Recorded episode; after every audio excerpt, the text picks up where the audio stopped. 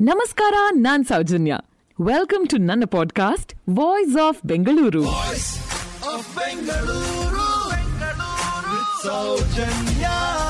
ಮಹಾಭಾರತದಲ್ಲಿ ವನವಾಸಕ ಅಂತ ಕರೆದಿರೋದು ನಮ್ಮ ಕರ್ನಾಟಕದ ಮೊದಲ ರಾಜಧಾನಿಯನ್ನ. ಯಾವ್ದಾ ಜಾಗ ಗೊತ್ತಾ?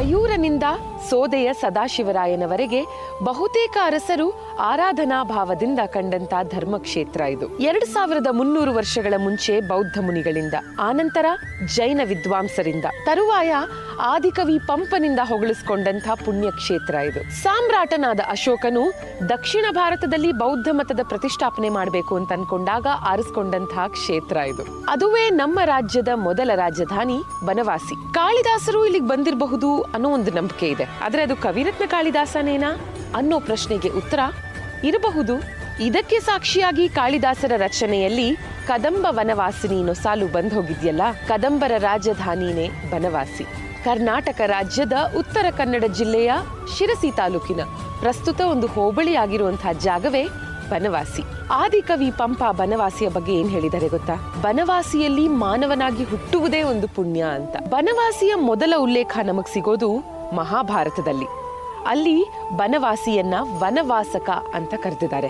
ಒಂದು ನಾಡಿನ ಸ್ವಾತಂತ್ರ್ಯಕ್ಕೋಸ್ಕರ ತಮ್ಮ ಕುಲವನ್ನೇ ಬದಲಾಯಿಸಿಕೊಂಡು ಕನ್ನಡ ನಾಡು, ನುಡಿ ಇದರ ರಕ್ಷಣೆಗಾಗಿ ಒಂದು ಸಾಮ್ರಾಜ್ಯವನ್ನೇ ಕಟ್ಟಿ ಅದನ್ನ ಎತ್ತು ಹಿಡಿದಂತಹ ಮನೆತನ ಕದಂಬ ಮನೆತನ. ಬೇಜಾರಿನ ವಿಷಯ ಏನ್ ಗೊತ್ತಾ? ಮೂಲತಃ ಕದಂಬರು ಯಾರು? ಅವರ ಮನೆತನಕ್ಕೆ ಹೆಸರು ಬಂದಿದ್ದ ಹೇಗೆ ಅನ್ನೋದ್ರ ಬಗ್ಗೆ ಸಾಕಷ್ಟು ಆಧಾರರಹಿತ ಅಬದ್ಧಗಳಿವೆ. ಅದು ವಿಪರ್ಯಾಸ. ಕದಂಬರ ಬಗೆಗಿನ ಯಾವುದೇ ಶಾಸನಗಳನ್ನು ನೋಡಿದ್ರು. ಇವರನ್ನ ಬ್ರಾಹ್ಮಣರು ಅಂತ ಸ್ಪಷ್ಟವಾಗಿ ಹೇಳಿದ್ದಾರೆ. ಅದಿರ್ಲಿ, ಇವರ ಮನೆತನಕ್ಕೆ ಕದಂಬರು ಅನ್ನೋ ಹೆಸರು ಬಂದಿದ್ ಯಾಕೆ? ಹೇಗೆ? ಗೊತ್ತಾ? ಕದಂಬ ವೃಕ್ಷ, ಬಹಳ ಶ್ರೇಷ್ಠ, ಶಿವನಿಗೆ ಬಹಳ ಪ್ರೀತಿ. ಜೊತೆಗೆ ಇದರಲ್ಲಿ ಔಷಧೀಯ ಗುಣಗಳೂ ಸಾಕಷ್ಟಿದೆ.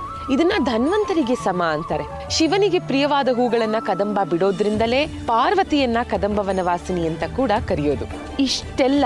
ಆಧ್ಯಾತ್ಮಿಕ, ಧಾರ್ಮಿಕ ಹಾಗೂ ಔಷಧೀಯ ಗುಣಗಳನ್ನು ಹೊಂದಿರುವಂತಹ ಕದಂಬ ವೃಕ್ಷ. ಇದನ್ನ ಧನ್ವಂತರಿಗೆ ಹೋಲಿಸ್ತಾರೆ ಅಂತ ಹೇಳಿದೆ, ಇದನ್ನ ಮಯೂರ ಶರ್ಮನ ಪೂರ್ವಜರು ತಲತಲಾಂತರದಿಂದ ಪೂಜೆ ಮಾಡ್ಕೊಂಡು ಬಂದಿದ್ರು. ಹಾಗಾಗಿ ಮಯೂರ ಶರ್ಮ ಸ್ಥಾಪಿಸಿದಂತಹ ಸಾಮ್ರಾಜ್ಯಕ್ಕೆ ಕದಂಬ ಅನ್ನೋ ಹೆಸರನ್ನೇ ಇಡೋದು. ಕದಂಬ ಸಾಮ್ರಾಜ್ಯವನ್ನ ಸ್ಥಾಪನೆ ಮಾಡಿದ್ದು ಮಯೂರ ವರ್ಮ ಅಲ್ವಾ ಅಂತ ಕೇಳಿದ್ರೆ, ಹೌದು. ಕಾಶಿಗೆ ಹೋಗಿ ಶರ್ಮ ಪದನಾಮದಿಂದ ಹೊರಗೆ ಬಂದು ಮಯೂರ ಶರ್ಮ ಮಯೂರ ವರ್ಮನಾಗಿ ಕ್ರಿಸ್ತಶಕ ಮುನ್ನೂರ ಇಪ್ಪತ್ತೈದರಲ್ಲಿ ಬನವಾಸಿಯನ್ನ ರಾಜಧಾನಿಯನ್ನಾಗಿಸಿ.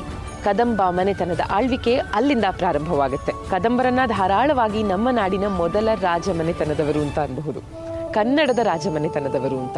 ಇನ್ನು ಬನವಾಸಿ ಕರ್ನಾಟಕದ ಮೊದಲ ರಾಜಧಾನಿ.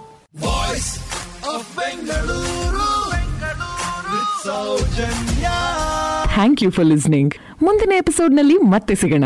ಈ ಪಾಡ್ಕಾಸ್ಟ್ಗೆ ಸಬ್ಸ್ಕ್ರೈಬ್ ಆಗಿ ವಾಯ್ಸ್ ಆಫ್ ಬೆಂಗಳೂರಿನ ಸಂಚಿಕೆಗಳನ್ನ ಮಿಸ್ ಮಾಡದಿರಿ. ನಮಸ್ಕಾರ.